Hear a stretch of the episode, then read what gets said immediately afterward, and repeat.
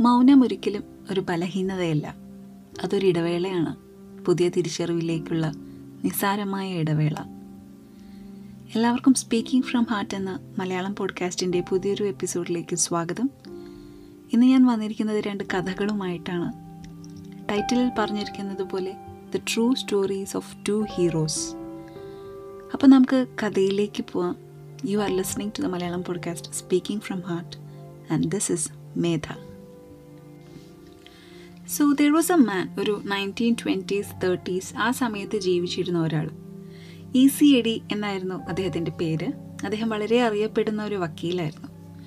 Professionally വളരെ ശക്തനും കഴിവും ഉണ്ടായിരുന്ന അദ്ദേഹത്തിന് ഒരുപാട് പൊളിറ്റിക്കൽ കണക്ഷൻസും എന്ത് മാനിപ്പുലേഷൻസ് ചെയ്തും തന്റെ ക്ലയൻസിനെ കേസിൽ നിന്ന് രക്ഷിച്ചെടുക്കാനായിട്ട് അദ്ദേഹത്തിന് ഭയങ്കര മിടുക്കുണ്ടായിരുന്നു. അതുകൊണ്ട് തന്നെ അദ്ദേഹത്തെ ഷിക്കാഗോ മാഫിയ അവരുടെ വക്കീലായി നിയമിച്ചു. എൽ കപ്പോൻ എന്നോ മറ്റോ പേരുള്ള ഒരാളായിരുന്നു അന്നത്തെ ഷിക്കാഗോ മാഫിയ തലവൻ. അയാൾ എന്ത് ചെയ്താലും ഡ്രഗ്സ് ഡീൽ ചെയ്താലും പാവപ്പെട്ടവരെ ദ്രോഹിച്ചാലും ബോംബിട്ട് നശിപ്പിച്ചാലും ഒക്കെ അയാൾക്കൊരു ശിക്ഷ പോലും കിട്ടാതെ അതിൽ നിന്നും രക്ഷപ്പെടുത്തി കൊണ്ടുവരുമായിരുന്നു ഇ സി എ ഡി. കാരണം അത്രയും കഴിവുള്ളൊരു വക്കീലായിരുന്നു അദ്ദേഹം. അതുകൊണ്ട് തന്നെ അവർ ഇഷ്ടം പോലെ പണം അദ്ദേഹത്തിന് നൽകിക്കൊണ്ടേയിരുന്നു. അങ്ങനെ അദ്ദേഹത്തിന് ഒരുപാട് സ്ഥലങ്ങളും വീടും കൊട്ടാരവും പല തരത്തിലുള്ള കാറുകളും ഈവൻ പ്രൈവറ്റ് എയർപ്ലെയിൻസ് വരെ ഉണ്ടായിരുന്നു. അദ്ദേഹത്തിന്റെ മകനാവട്ടെ എന്താഗ്രഹിച്ചാലും സാധിക്കും. എന്തു വേണോ അതൊക്കെ കിട്ടുമായിരുന്നു. അങ്ങനെ ഇരിക്കെ ഒരു ദിവസം അദ്ദേഹത്തിന് തോന്നി തന്റെ മകന് പണം കൊണ്ട് കിട്ടാവുന്ന എന്തൊക്കെയുണ്ടോ അതൊക്കെ കൊടുത്തിട്ടുണ്ട്. പക്ഷേ എനിക്ക് അവന് കൊടുക്കാൻ പറ്റാതിരുന്ന ഒന്നുണ്ട്. ഒരു അച്ഛൻ എങ്ങനെയായിരിക്കണം എന്നുള്ളതിന്റെ ഒരു ഉദാഹരണം. അച്ഛൻ എന്ന നിലയിൽ മകന് അഭിമാനിക്കാൻ ഒന്നും തന്നെ തനിക്ക് ചെയ്യാൻ പറ്റിയിട്ടില്ല എന്ന് അദ്ദേഹം വിചാരിക്കുകയാണ്. അങ്ങനെ ഒരുപാട് സമയം ആലോചിച്ച് അദ്ദേഹം ഒരു തീരുമാനത്തിലെത്തുന്നു. തന്നെക്കുറിച്ച് തന്റെ മകന് അഭിമാനം തോന്നണമെങ്കിൽ തനിക്ക് ചെയ്യാൻ പറ്റുന്ന ഒരേ ഒരു കാര്യം എന്നത് ആ മാഫിയയെ ജയിലിൽ അടയ്ക്കാൻ ഗവൺമെന്റിനെ സഹായിക്കുക എന്നുള്ളതായിരുന്നു. കാരണം മാഫിയ സംഘം ഒരുപാട് ആൾക്കാരെ കൊന്നു കളഞ്ഞിട്ടുണ്ട്. ഒരുപാട് പേരെ മയക്കുമരുന്നിന് അടിമകളാക്കിയിട്ടുണ്ട്. പാവപ്പെട്ട കച്ചവടക്കാരെ പണം നൽകാത്തതിന്റെ പേരിൽ ബോംബെറിഞ്ഞ് കൊന്നിട്ടുണ്ട്. അങ്ങനെ എന്തൊക്കെ ചെയ്താലും അദ്ദേഹം എപ്പോഴും ആ മാഫിയ സംഘത്തെ സഹായിച്ചുകൊണ്ടേയിരുന്നു. അങ്ങനെ പ്രായശ്ചിത്തം എന്നോണം അദ്ദേഹം പോലീസിനോട് എല്ലാം സാക്ഷ്യപ്പെടുത്തി. മാഫിയ സംഘങ്ങളെയൊക്കെ ജയിലിലാക്കാൻ ഗവൺമെന്റിനെ സഹായിക്കുകയും ചെയ്തു. ഇങ്ങനെ ചെയ്തതിന് അവർ അദ്ദേഹത്തെ അധികം വൈകാതെ തന്നെ കൊന്നുകളയും എന്ന് അദ്ദേഹത്തിന് നല്ലപോലെ അറിയാമായിരുന്നു. അങ്ങനെ ഒരു ദിവസം അദ്ദേഹം എവിടേക്കോ പോയി മടങ്ങി വരുന്ന സമയത്ത് ഒരു വണ്ടിയിൽ നിറയെ മെഷീൻ ഗണ്ണുകളുമായി വന്ന ഒരു സംഘം ആളുകൾ അദ്ദേഹത്തിന്റെ ശരീരം മുഴുവൻ ബുള്ളറ്റുകൾ കൊണ്ട് നിറച്ചു. അങ്ങനെ തെരുവിൽ കിടന്ന് അദ്ദേഹം മരിക്കുകയാണ്. അങ്ങനെ ഒരു അച്ഛനെന്ന നിലയിൽ മകന് വേണ്ടി അദ്ദേഹത്തിന്റെ ജീവൻ തന്നെ വില കൊടുക്കേണ്ടി വന്നു. വളരെ വലിയൊരു വില തന്നെയാണ്. പക്ഷേ for him it was worth it ഇനി മറ്റൊരു കഥയിലേക്ക് പോവാം. രണ്ടാം ലോക മഹായുദ്ധം നടക്കുന്ന സമയം യുണൈറ്റഡ് സ്റ്റേറ്റ്സിന്റെ എയർഫോഴ്സിൽ ഒരു ഉദ്യോഗസ്ഥനുണ്ടായിരുന്നു. യു എസ് എസ് ലെക്സിംഗ്ടൺ എന്ന യുദ്ധക്കപ്പലിലായിരുന്നു അദ്ദേഹം. അങ്ങനെ മറ്റ് യുദ്ധവിമാനങ്ങളോടൊപ്പം അദ്ദേഹത്തിന്റെ വിമാനവും പറന്നുയർന്നു. ഒരു ആറേഴ് വിമാനങ്ങളുടെ പടവ്യൂഹമായിരുന്നു ജാപ്പനീസുകാർക്കെതിരെ പോരാടാൻ പറന്നുയർന്നത്.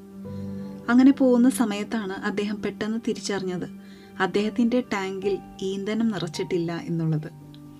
അപ്പോൾ തന്നെ അദ്ദേഹം ആ ഒരു ഫോർമേഷന്റെ ലീഡറിനെ വിളിച്ചിട്ട് വയർലെസ് ഇൻഫോർമേഷൻ പാസ് ചെയ്തു. എനിക്ക് തിരിച്ചു പോകണം എന്ന്. അപ്പോൾ ലീഡർ പറഞ്ഞു ഞങ്ങൾക്ക് എന്തായാലും തിരിച്ചു വരാൻ സാധിക്കില്ല. നീ പൊയ്ക്കോളൂ. ഞങ്ങൾക്ക് തുടർന്നും പോയേ പറ്റൂ എന്ന്. അങ്ങനെ അദ്ദേഹം തിരികെ വരുന്ന വഴിക്ക് ഒമ്പത് ജാപ്പനീസ് ചാവേറുകൾ യു എസ് എസ് ലെക്സിംഗ്ടൺ എന്ന ആ ഒരു യുദ്ധക്കപ്പലിന് നേരെ വരുന്നത് കാണാനിടയായി. ആ ബോട്ടിൽ ഏകദേശം ആയിരത്തോളം ആളുകൾ ഉണ്ടായിരുന്നു. അദ്ദേഹം ഒറ്റയ്ക്കായിരുന്നു. എന്നാൽ മറുവശത്ത് ഒമ്പത് ചാവേറുകൾ. എന്തു വന്നാലും അവരെ തടയണം എന്ന് അദ്ദേഹം തീരുമാനിച്ചു. കാരണം കപ്പലിൽ ഉണ്ടായിരുന്നവർക്ക് അവിടെ എന്താണ് സംഭവിക്കാൻ പോകുന്നത് എന്നതിനെ പറ്റി ഒരു അറിവും ഉണ്ടായിരുന്നില്ല. അങ്ങനെ അദ്ദേഹം ഒറ്റയ്ക്ക് ആ ഒമ്പത് ജാപ്പനീസ് വിമാനങ്ങൾക്ക് നേരെ പറന്നു. തമ്മിൽ ഭയങ്കരമായിട്ട് വെടിവെച്ചുകൊണ്ടേയിരുന്നു. രണ്ട് ചാവേറുകൾ സമുദ്രത്തിൽ വീണു. And actually he ran out of his bullets എന്നാൽ അവർ അദ്ദേഹത്തെ വെടിവെച്ച് അറ്റാക്ക് ചെയ്തുകൊണ്ടേയിരുന്നു. എന്നിരുന്നാലും അദ്ദേഹം ഉത്സാഹം ഒട്ടും കൈവിടാതെ ധൈര്യത്തോടെ അവരെ നേരിട്ടു. അങ്ങനെ ഒമ്പതിൽ അഞ്ചെണ്ണത്തെ സമുദ്രത്തിൽ വീഴ്ത്തി. ബാക്കി നാലെണ്ണം this man is completely crazy എന്ന് പറഞ്ഞ് അവിടെ നിന്ന് പറന്നുപോയി. അങ്ങനെ അദ്ദേഹം തിരിച്ച് എത്തിയപ്പോൾ ആ പ്ലെയിനൊക്കെ ആകെ തകർന്നിരിക്കുകയാണ്. ആ ഷിപ്പിലുള്ളവരൊക്കെ അവിടെ നടന്നതിന് സാക്ഷികളായി. അങ്ങനെ he was the first person in the U S air force to get the congressional medal of honour അതായിരുന്നു അവിടുത്തെ ഏറ്റവും ഹയസ്റ്റ് അവാർഡ് അദ്ദേഹത്തിന്റെ പേര് ബുച്ച് ഓ ഹെയർ എന്നായിരുന്നു. ഷിക്കാഗോയിലെ ഓ ഹെയർ ഇന്റർനാഷണൽ എയർപോർട്ടിന് അദ്ദേഹത്തിന്റെ പേരാണ് നൽകിയിരിക്കുന്നത്. അദ്ദേഹം അമേരിക്കയുടെ ചരിത്രത്തിൽ തന്നെ one of the greatest heroes എന്നറിയപ്പെടുന്നു. കാരണം മറ്റുള്ളവരെ രക്ഷിക്കാൻ വേണ്ടി സ്വന്തം ജീവൻ ത്യജിക്കാൻ വരെ തയ്യാറായിരുന്നു അദ്ദേഹം. And what makes the story interesting is Butch O'Hare is എഡിയുടെ മകനാണ് എന്നുള്ളതാണ്. അത് വളരെ ശക്തമായ ഒരു അടിത്തറ തന്നെയാണ്. ഈ രണ്ട് കഥകളിൽ നിന്നും നമ്മൾ പഠിക്കേണ്ട വലിയൊരു പാഠമുണ്ട്. നമ്മുടെ കുട്ടികൾക്ക് നമ്മൾ പണം കൊണ്ട് നേടിക്കൊടുക്കാവുന്നതൊക്കെ കൊടുക്കുന്നുണ്ട്.